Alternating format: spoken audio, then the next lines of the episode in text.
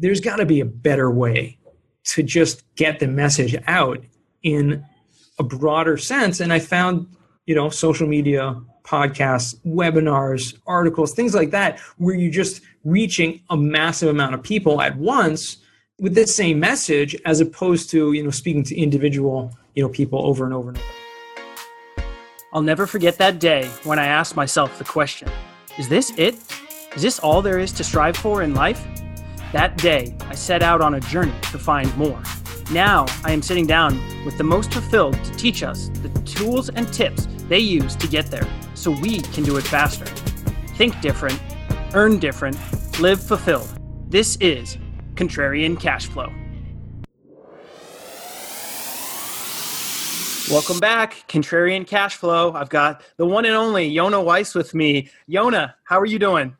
I am doing wonderfully, John. Thank you so much for having me. This is uh, going to be a lot of fun. No, I'm really looking forward to it. So, Yonah, I'm going to change it up a little bit. So, I'm going to say the value add king, right? Cost segregation expert, LinkedIn expert, and above that, obviously, uh, outstanding family man. So, Yonah, I know you just had a little bit of time off, but uh, what are you working on today?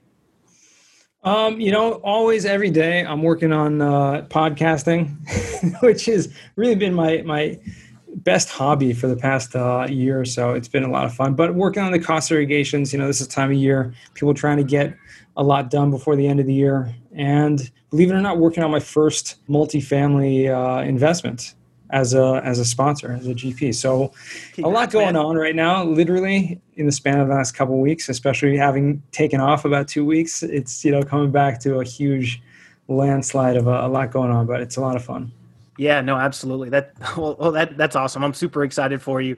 So uh, I did forget to plug. So I would recommend any of my listeners to go out there and, and, listen to the Weiss Advice podcast. I've gotten a lot of value out of it, and it's nice because it takes a little bit of a different perspective, kind of akin to what we're trying to do here on Contrarian Cash Flow, and kind of understanding people and kind of their motivations and their whys. So anybody out there, definitely go and check it out. Yonah's got some outstanding guests on there. So well, so I, want to start a little bit further back. I know we were just talking about prior to, but I, you know I didn't know a little bit about the story of you growing up in Southern California, San Diego State. I'm sure you went there because it's a great party school. Um, but uh, but yeah, so let's kind of dig in. I mean, so you've got this great professional background with this you know wide breadth of experience. So I, I want to kind of understand you in a little bit more detail. So you know, so hey, you're going to college at San Diego State. You come out, and what, what's the progression from there, professionally and personally?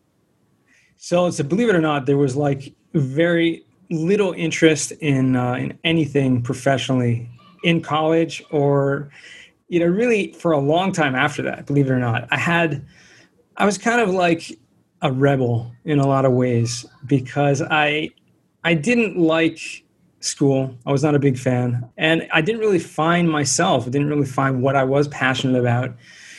In, until you know a few years into college and you know a lot of kids go to college and especially we're going back 20 plus years ago to age myself a little it was it was almost a given like you have to go to college right why because you need to go it's to the college. Rite of passage. And it's it, the rite of passage. You know, and it's really it's kind of circular log- logic in a lot of ways. Why do you need to go to college? Because I need to get a degree. Why do I need a degree? Because I need to get a job. Why do I need a job? Because I need to have money. Why do I need money? Because I need to eat. I need a place to live. Why do you need a place to live? Because I need to live. Why do you need to live?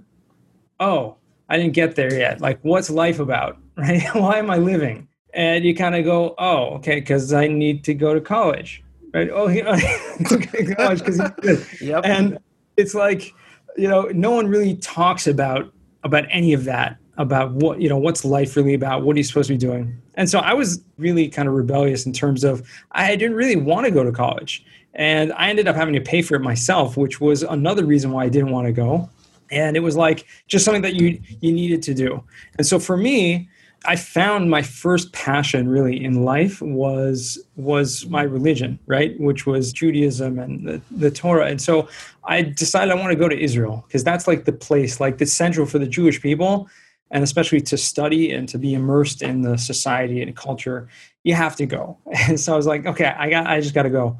And it kind of pushed off and I was supposed to go and ended up taking my junior year abroad as a study abroad program. So I'd still be getting credits uh, by going, and I would be able to finish my degree. And that was really the plan.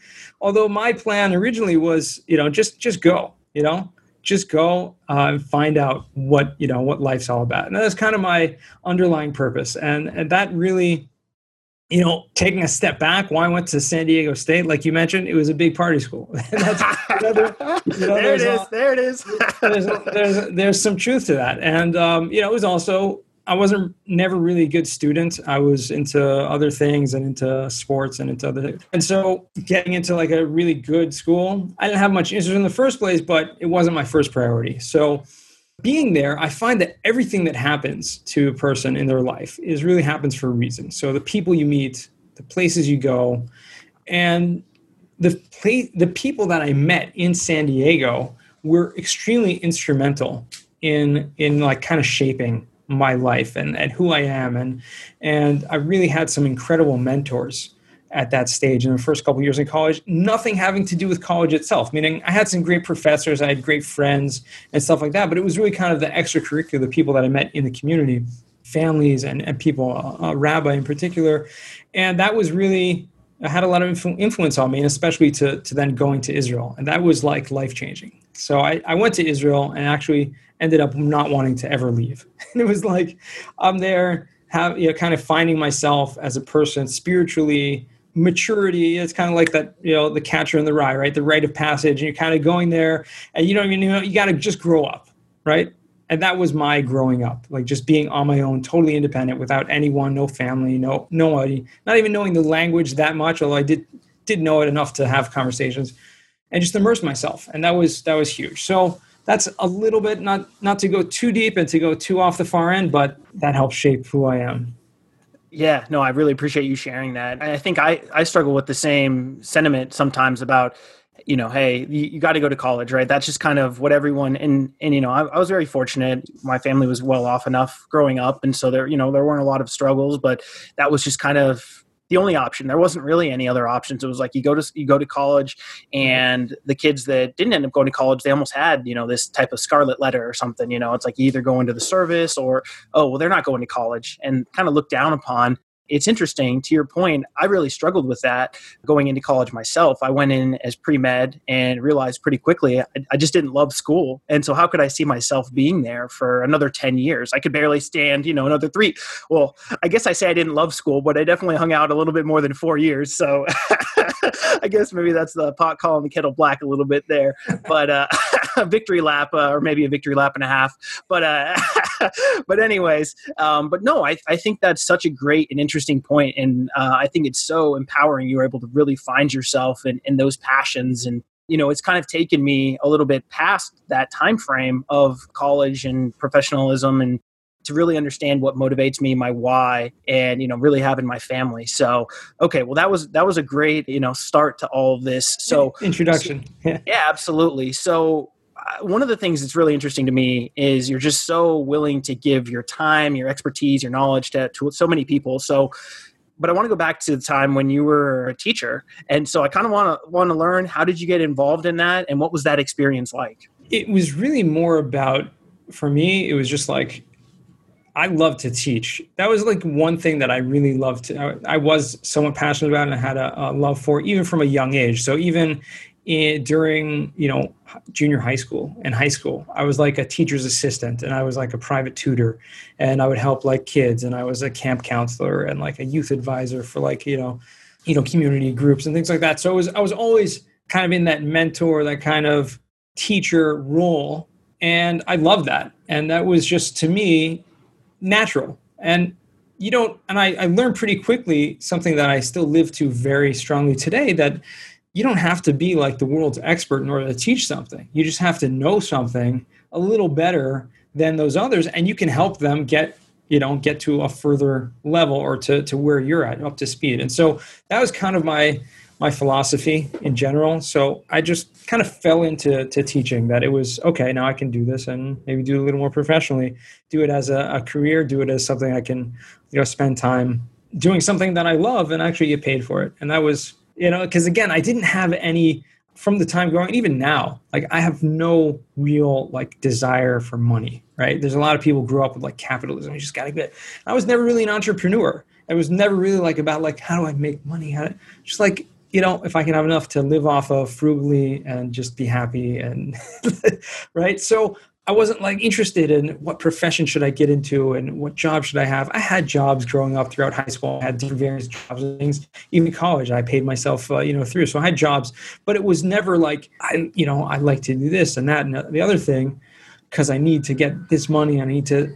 I was just like, what can I do to get by? What can I do to just enjoy life and uh, enjoy what I do and have enough to to kind of you know pay for the lifestyle that I had. And um, until a point came, you don't have to segue into to anything else, but where it just wasn't enough, and I needed to find something else. Just it wasn't feasible. I had a, a, larger family at the time, you know, married and and kids, and it was just I needed to figure something that would foot the bill a little more. So that's yeah. Well, I think that's an interesting. yeah, no, absolutely. Well, I think that's an interesting dichotomy between saying growing up, you know, you really weren't super passionate about school itself, and just kind of an interesting commentary kind of i guess on society right you weren't interested in school but you loved learning and you loved teaching and right. so it's kind of I, I don't know. That's an interesting dynamic.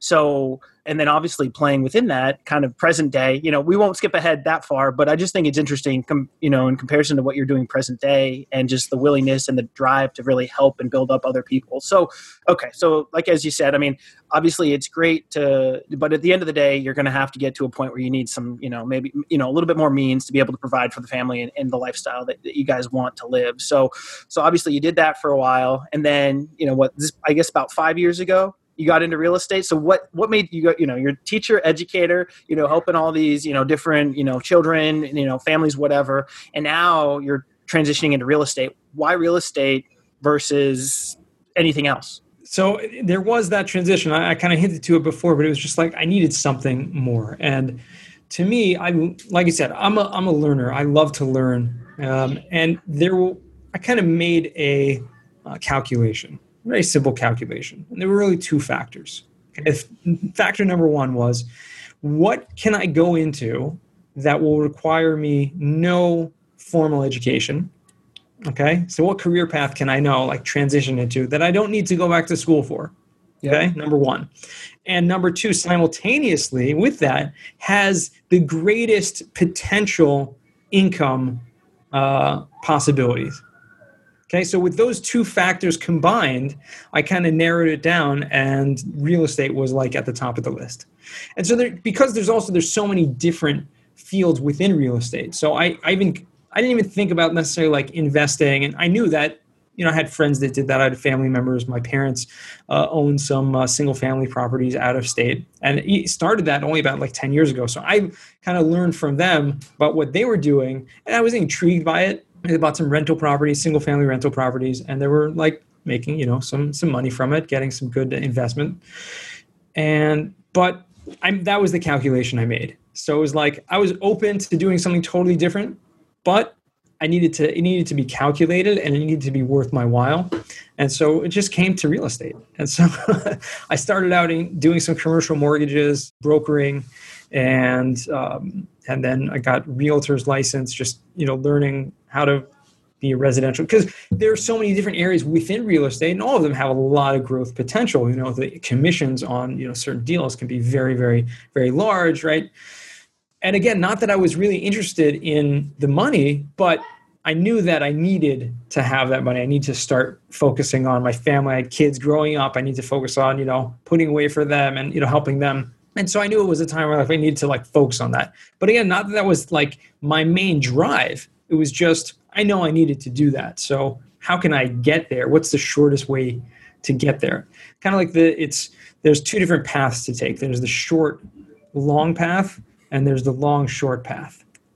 Right? so the the you know the road diverges into two and you don't know which one to take it's is the long way i'm going to go a very very long way and maybe i'll get there eventually but i'm i'm going to be wrought with a lot of pitfalls and a lot of uh, you know bandits and you know who knows what's going to come my way because i think it's really the shortest path or i can take the long path which is going to take a lot longer but it will be much more pleasant and you'll you'll you'll have a great journey and you'll get to the destination exactly where you need to go so that was kind of my my if you will calculation yeah, no, absolutely. And I, I think that's, you know, a lot of people that are getting you know to the point where they have families and children a lot of the decisions that they're having to make are you know maybe they would pursue something differently or maybe they would kind of keep down the path that they're going. But when you start having more responsibilities it's just it's just a different dynamic. And so i think that's what a lot of people struggle with is pursuing something that has a bigger purpose or has more meaning to them versus something that you know is able to compensate them enough for their time that they can fulfill the family and you know monetary obligations. And so i think that's just is a difficult balance because you've got to be able to do both right? You know and so i think that's finding that way. And that's why i think your story is so great because you kind of go back to where you are today kind of back to that teaching and that helping others and you know but you've been able to find a way to make that. So that's also lockstep with your career as mm-hmm. well. So so you you said you did a couple things in real estate. You know, you kind of tried brokerage, loan origination, all sorts of stuff. So so how did you end up at, at Madison Specs? How did how did you get there? It's actually a great story. So uh, I don't know how many often I've told this story, but it's it's an incredible story. And, and as I mentioned before, I believe very strongly in like divine providence. So like everything that happens happens for a reason and a lot of things if you're able to focus in and see those things you can you can literally your mind can be blown by the incredible you know calculations that things have to happen that certain people meet in certain places at certain times.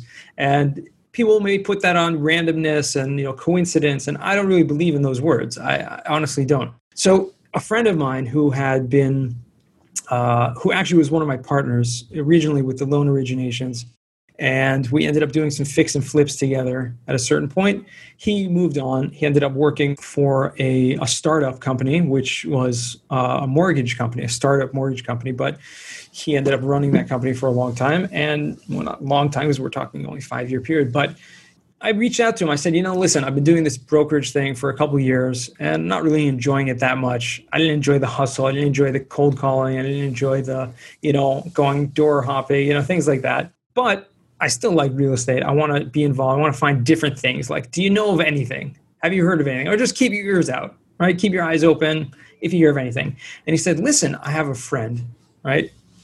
And you actually know him as well. I, I knew of him as a you know acquaintance.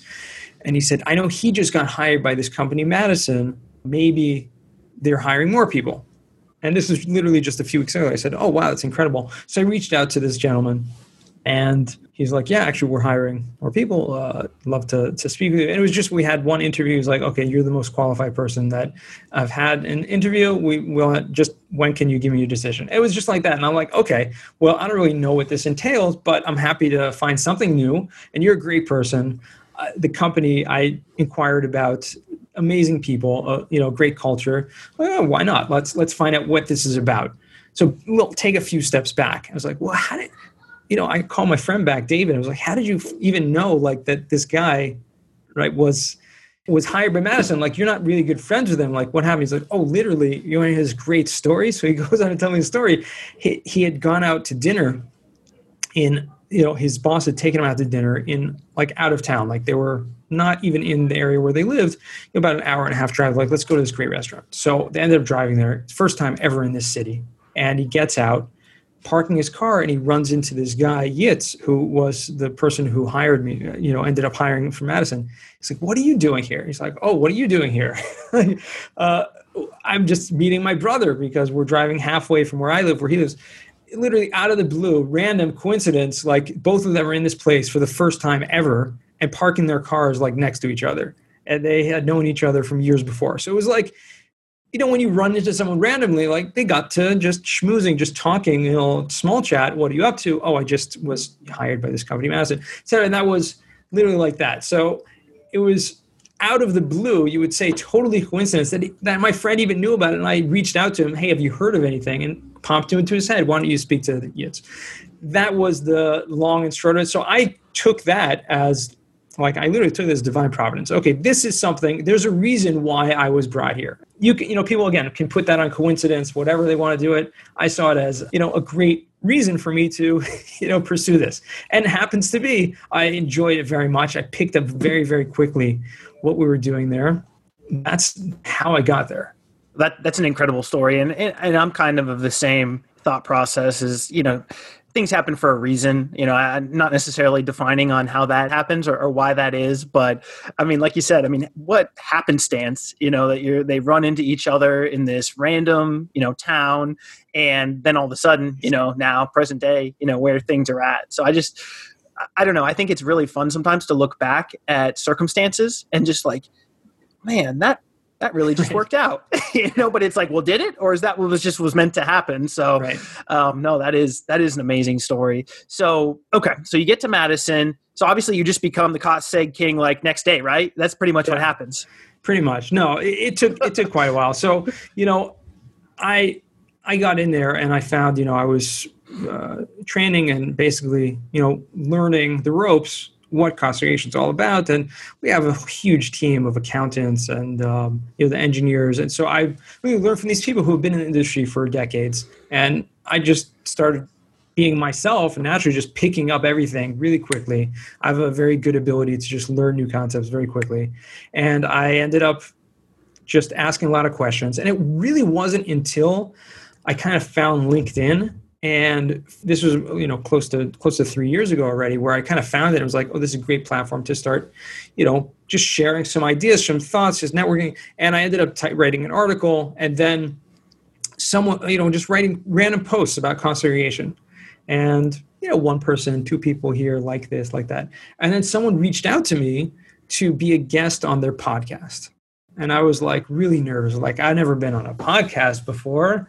I don't know how to, you know. I actually have a background. I did a little bit of you know acting and drama in high school, so I, I'm I'm comfortable in front of you know interviews. I'm comfortable talking with people, but I was like nervous, like uh, you know. So I asked my our tax director, our head accountant at the, one of the top accountants in our company, to kind of do it with me, like do a joint interview. Let's interview both of us. And so they asked all these questions and we're answering. And I was like, and afterwards he turns to me, he's like, You're great. You don't need me. he's like, like, well, you need me on the call. Like, you know, you know as much as I do on the subject. And it just, you know, want to show you that after having been in the company and been in the industry for, you know, about a year or so and just studying frantically and having those conversations and just asking all the questions and it's not that complicated of a topic when you delve into every detail of it and you asked all the questions. So I just found this is something, and I kept speaking to people, you know, on the phones and in meetings, and it was just like, well, what's cost segregation? I found myself just having to explain what it is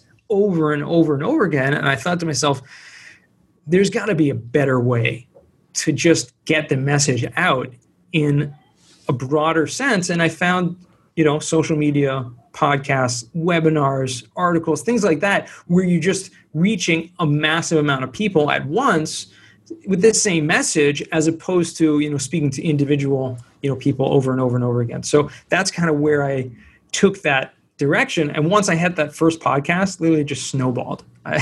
And to this day about two years later i'm you know interviewed on you know over 150 podcasts yeah, no, I mean, you might be the most interviewed man in real estate, right? I mean, I don't know. I don't know who's going to give you a run for their money. So, but yeah, I think, you know, I hate to maybe go back to the, like you said, maybe the, not the not the laziness but kind of that you know desire to find those efficiencies right and i think that's what you've done such a great job of and what i'm so impressed by is and that's one thing that i struggle with i'm not a great self promoter and I've just never happened. And I mean, I'm sure it probably was a learned skill for you too. You know, I mean, you seem like a, you're a very humble guy, and you know, you want you know for the better. So it probably initially it was a little bit challenging, but the fact, like you said, you you found these podcasts, you found LinkedIn, you found these other avenues that you could project your message out there and that those that were interested could come find you or now you had this built-in referral source of other people coming to you and saying hey you know read this article or go listen to this podcast you know this guy talks about cost segregation so get doing some research prior to this i was listening to your episode with john Casmon and i really appreciated the fact that you were so open and honest too about who cost segregation helps and, and who it may not because i think right. a lot of times my challenge within the real estate and especially the syndication space because it's getting so much attention right now and there's so many people mm-hmm. that are looking to get in for better or for worse not not you know condemning anything. But i think a lot of things everything just is kind of like good good good good good right? You know so it's like hey what's the other side of this? Right. and you know that was kind of one of the impetus for the contrarian part of the show was just like hey let's let's air all the laundry right? You know good bad and different. Let's just talk about it. And so i think one of the things and i don't want to get super tactical in this episode but one of the things about cost segregation that I thought was interesting that you brought up was if you get that bonus depreciation in year one, but you don't have a lot of other income to offset that bonus depreciation, and you're not a real estate professional, there's not really a whole lot of benefit. Yes, you get the loss carry forward, and you know in the years to come you can take advantage of that. But then you're going to get whacked over the head with the depreciation recapture, you know, on sale potentially if you don't 1031 or whatever the case is. Uh, especially right. if it's a syndication, which you can't, you know, or you can, but it's very very difficult to 1031 out of a syndication. And so I think I just I, I love your transparency, and I think that you know is definitely something that unfortunately seems like is less and less common, you know, nowadays. Right. And so, like I said, I don't want to get super tactical, but I just think for people that are looking to educate themselves, just make sure you're looking at all the factors and all the parameters because a lot of the things I just mentioned right there are pretty next level. You know, real estate professional, right. you know, loss carry forward, you know, like you said, you know, how much how much additional income do you have to take advantage of that bonus depreciation? So just make sure before you hear any of these new buzzwords and these you know sexy terms that you think are going to make you millionaire overnight or, or, you know project you to this generational wealth just make sure that that the commentary and the education that you're giving yourself is accurate to your personal situation. So i just had to call that out because I, I, loved that was well first of all that was a great interview but uh, second of all i just really loved that you were like you know this is this is a great tool but it's not a tool for everybody so I really appreciate that. So yeah, so yeah, I just wanted to, you know interject there, just a shout out to John Casmon because he's a great interviewer, and that was that was a, a good interview. But the funny thing is, he's a marketer, right? His background is in marketing, and that's you know target market insights. But whenever you search for cost segregation, you search for my name, Yonah Weiss, you'll find like tons of podcasts out there on, on Google, right? His is all, almost always at the top, like in the top pages. So I don't know what he's doing in terms of his SEO and, and his ability of putting it out there, but I'm very grateful that that happened to be a really good interview. And that's the one that's getting, uh, you know, pushed out there at the top hey man surrounding yourself with the experts right? You know why reinvent the wheel when there's a lot of really smart people out there that you can just leverage their expertise? So yeah no he's he's he's a great interviewer and and an expert marketer. So definitely check out his episode as well. I was able had the opportunity to interview him for the show. So he's just he's just a great guy and a grinder. Really great really great interview about how he kind of started and got into marketing in the first place. So definitely recommend any of my listeners to go and, and check out that episode as well.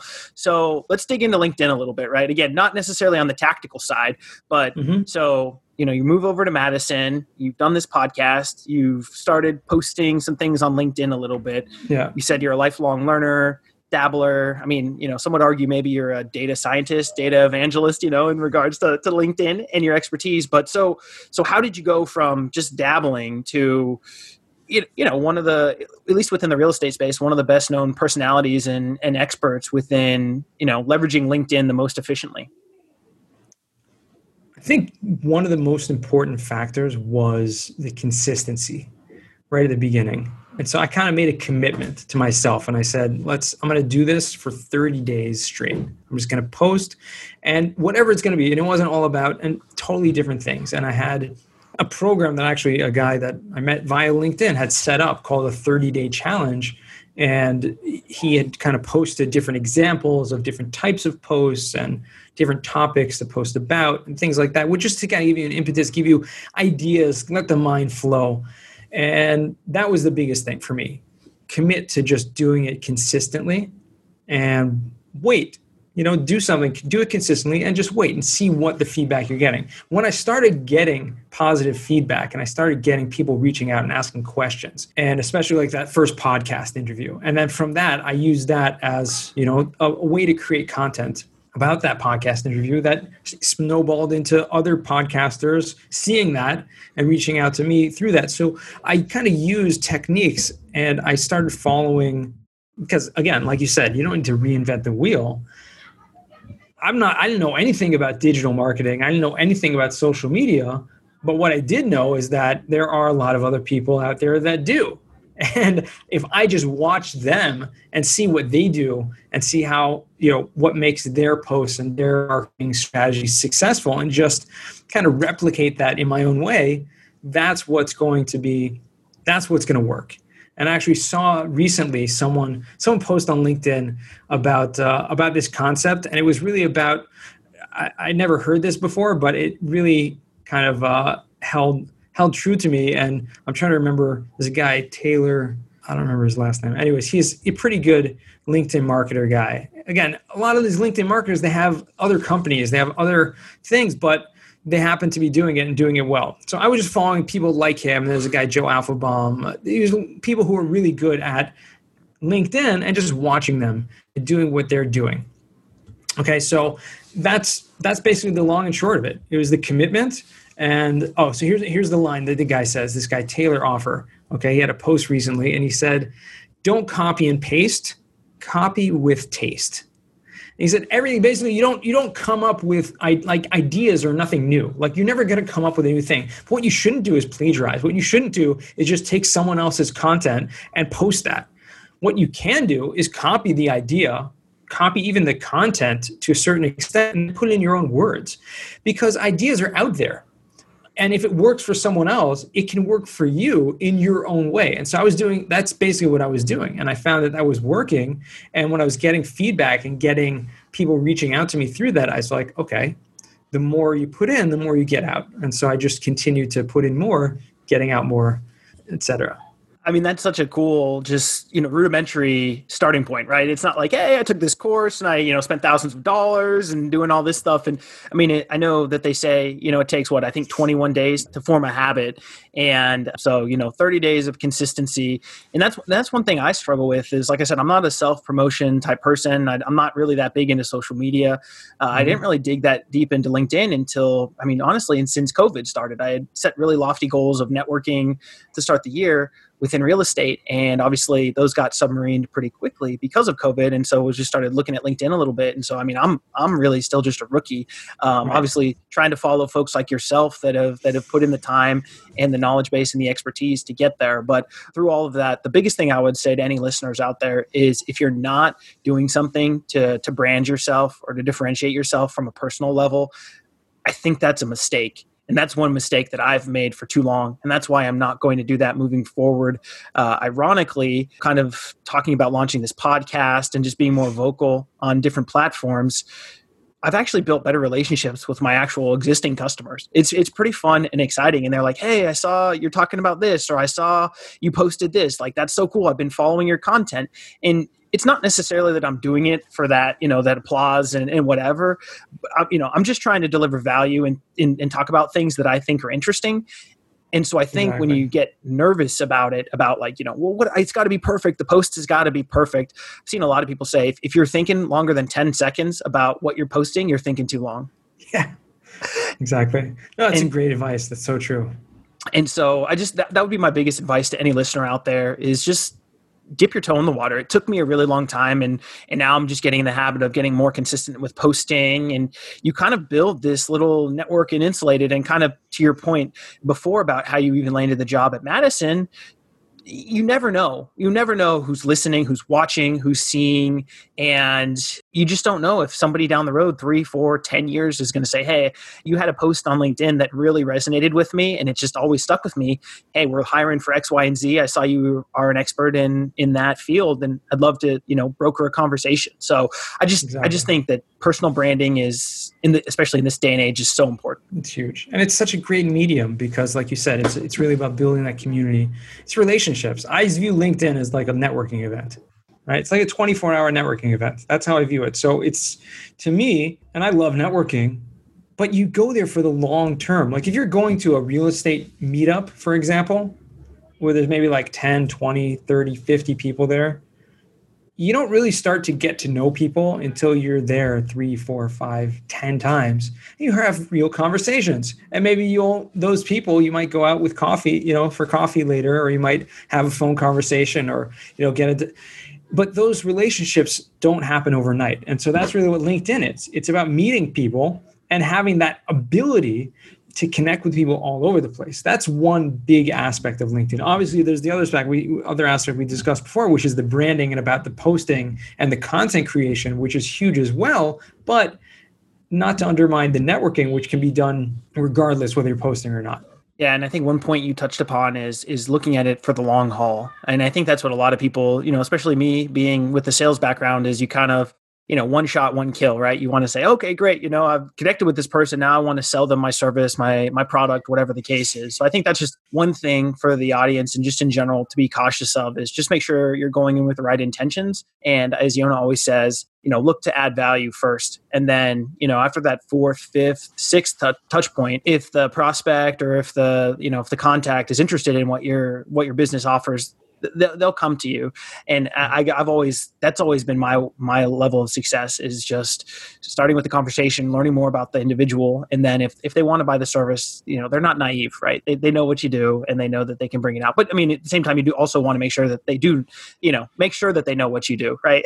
And that's that's, that's a huge positive and that's really one of the greatest things about the, the social media aspect of it is the ability to to tell people. Like i said for to be able to tell people a message uh, at scale, if you do it right, is so powerful. And I would say this to anyone who is in any type of business that they find themselves having to have long conversations with people and having the same conversations over and over with people uh, about the same exact questions.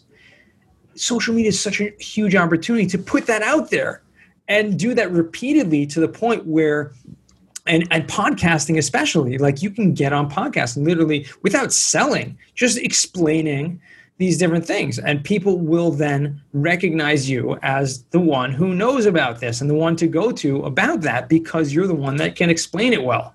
And and they had those questions and you just answered them. So they're most likely going to remember you yeah, no, absolutely. I couldn't I couldn't agree more. That was very well said. So so okay, so you've gotten into it, you've you've done your 30 days and now you've had this exponential growth. So so what's it like now, you know, having this following and having, you know, everybody kind of know you as the cost seg king, which is outstanding, uh, you know, great personal branding, and then also this LinkedIn expert. Obviously, you know, people hold you to this very high standard. What's it like kind of, you know, having that expectation and what kind of people come to you asking for?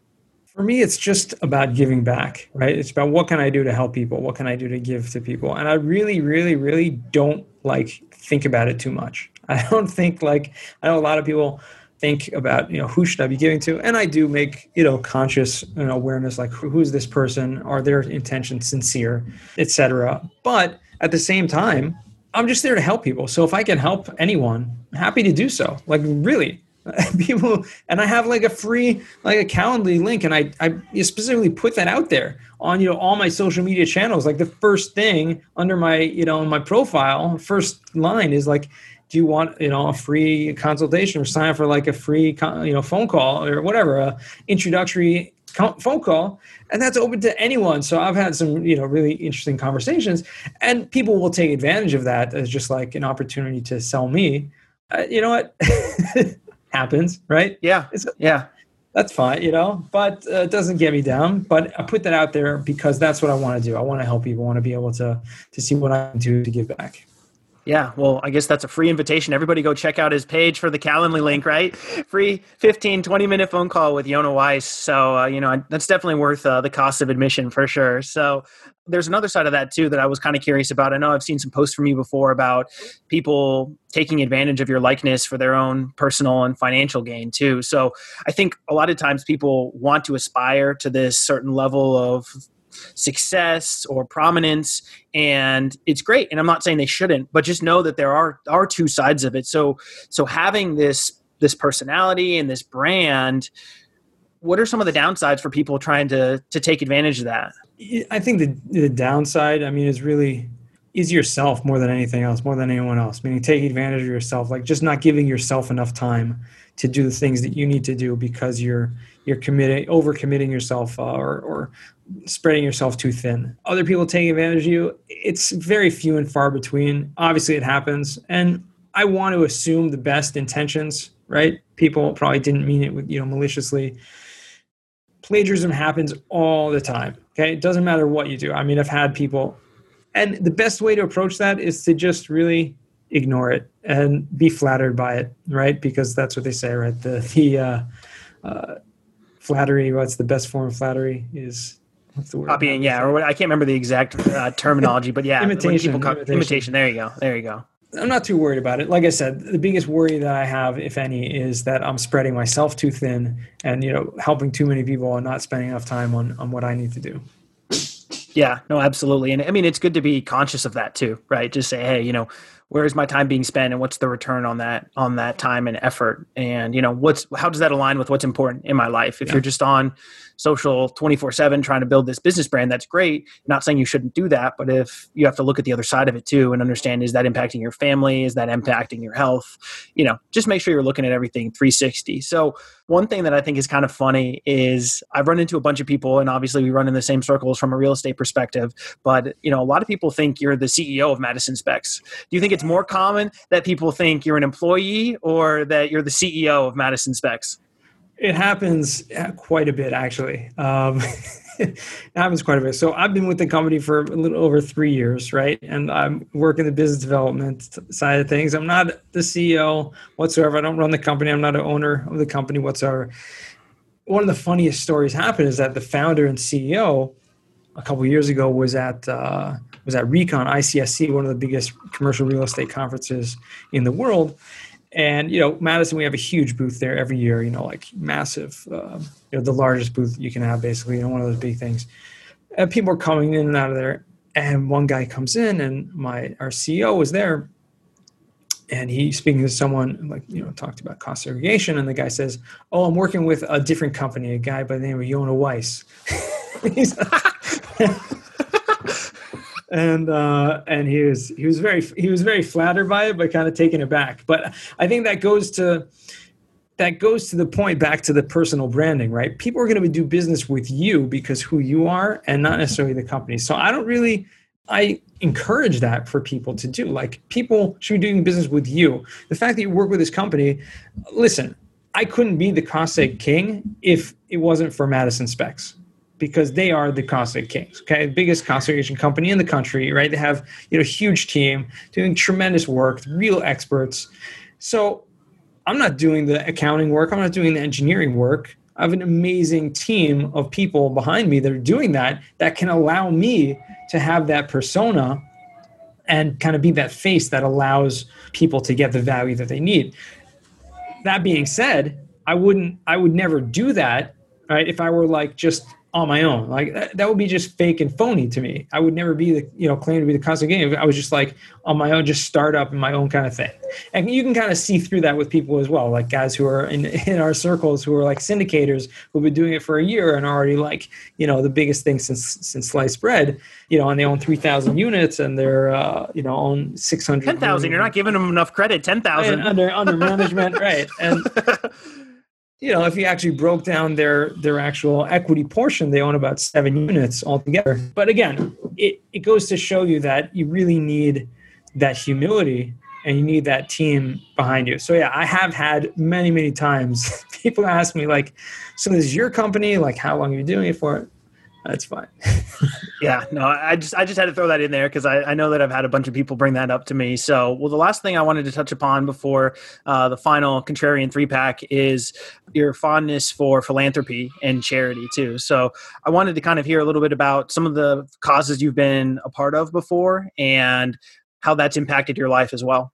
Uh, yeah, I've actually since the time I was young, I have this kind of worldview, and it comes from my Jewish uh, traditions is that our we have a job. Everyone has a responsibility for the entire world. Okay, we have something that we call tikkun ha'olam, which is basically fixing the world. Like we have a individual and communal responsibility to like take care of the whole world. And to me, that you know, it, everyone finds their own niche and their own thing that drives them uh, to do that.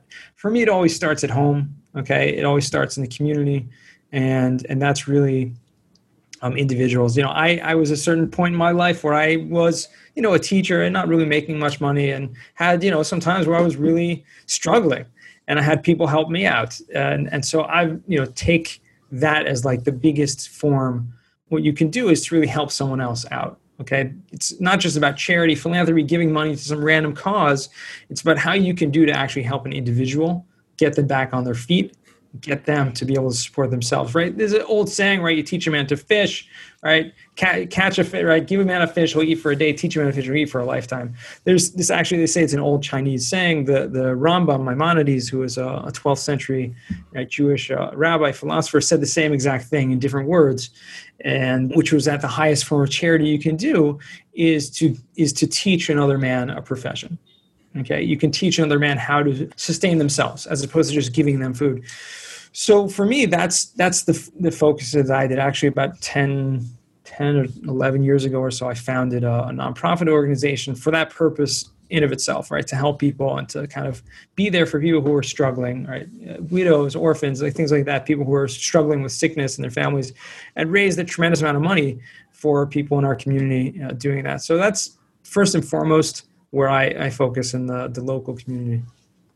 Man that's that's an amazing story and i think that just your, your humility just you know i mean it just comes out so much and i mean it just i think that's such a tremendous value to to the community not only you know within real estate and linkedin but just just to the world. So i think that's awesome. So obviously i appreciate that and i know many of our listeners appreciate you know your willingness to to do that. So all right we'll wrap up with a contrarian three pack so so one of the questions is so what's the most contrarian investment that you've ever made? So something off the beaten path not stocks, maybe something a little bit, you know, cynical within real estate or, you know, even something kind of just totally off the wall. What's been your most contrarian investment? I would say, and, and there are haven't been a lot of you know investments in terms of monetary investments for myself personally, uh, but I think most beaten off thing was, and thank God, is actually something that fell through, right? But it was actually uh, a development that of 28 townhomes that uh, a big company, like a really big, you know, REIT, REIT, you know, size company was developing this project. And a friend of mine, you know, found out about it and we're like, wow, it's so great. It's a great location, everything like that. And we try to find out who the owners are. We went through this whole due diligence to do this. And then we actually had a, a personal friend connection with someone, you know, one of the top people in this company, and we ended up going to negotiations, like because they had stopped the development. We were trying to figure out why did they stop? Was there something going on? Like, and uh, and it turned out there was something that was going on which we could have taken care of. Like they had other projects that they were focusing on more that had more revenue for their company, as this was a smaller revenue, but without all the overhead of like a small group as opposed to a large corporation it could have been tremendous profit that was that was the most weirdest thing because i'd never done anything in development before i never even imagined doing anything like that and we're like yeah we can do this and we spent you know we spent months literally in due diligence and lawyers and everything like that and thank god at the at, you know towards the end we actually ended up pulling out and not not invested a lot of time and money into uh into almost doing that so i think that was for me the most contrarian. Yeah, no, and it's interesting. You know, sometimes the some of the best investments are for us are the ones that don't end up panning out, right? It's some sometimes it's uh you know it's a little bit good fortune, but again, back to your point earlier about things happen for a reason. So you learned a lot, and uh, you know now you're better off for it. So. So, what's your favorite thing to do with friends and family outside of COSEG, outside of LinkedIn, outside of the business realm? Um, you know, it's just hang out with my kids, like just playing with my kids. Like that's my favorite thing to do. And I have six kids, so it's really easy for me to to do that at any time. Uh, and, you know, my oldest son is uh, just turned 14, and he loves to he loves to build and like do things like that. So like whenever we can do some sort of project together, like that's that's a lot of fun. Yeah, no, I mean, I'm I'm the right there right with you the same way. You know, family time and spending time, getting to do things together, especially in the COVID world. You know, outside as much as we can. Uh, you know, right. going to the park, going on a hike, just doing something yeah. to break up the the monotony of being stuck inside is always the most enjoyable for me. So, I think we may know the answer to this, but but in life, what offers you the most fulfillment? The the answer that you probably would assume would be just giving back, right? Helping people out. I re- and I really do, to, to be honest. Like, I think it's part of who I am, like my, on a soul level, like just ha- having to, to help people. But for me, to be honest, like the most thing that gives me fulfillment is just like being alone. being alone and just with my thoughts and praying, and meditating, praying, and, and just immersing myself in, uh, in that, that's, that's the best. nice, nice. No, I appreciate that. No, I wouldn't. I absolutely would not have guessed that. So learning something new. So well, and then I guess I'll add one extra because uh, you know I, I'm curious to hear this one. So, what does success mean to you? Oh, there you go. Good question. So, you know, finally, one back, good question at least. no, God, God forbid. You, have uh, I said that because because this is the question I ask all my guests on at the end of my podcast.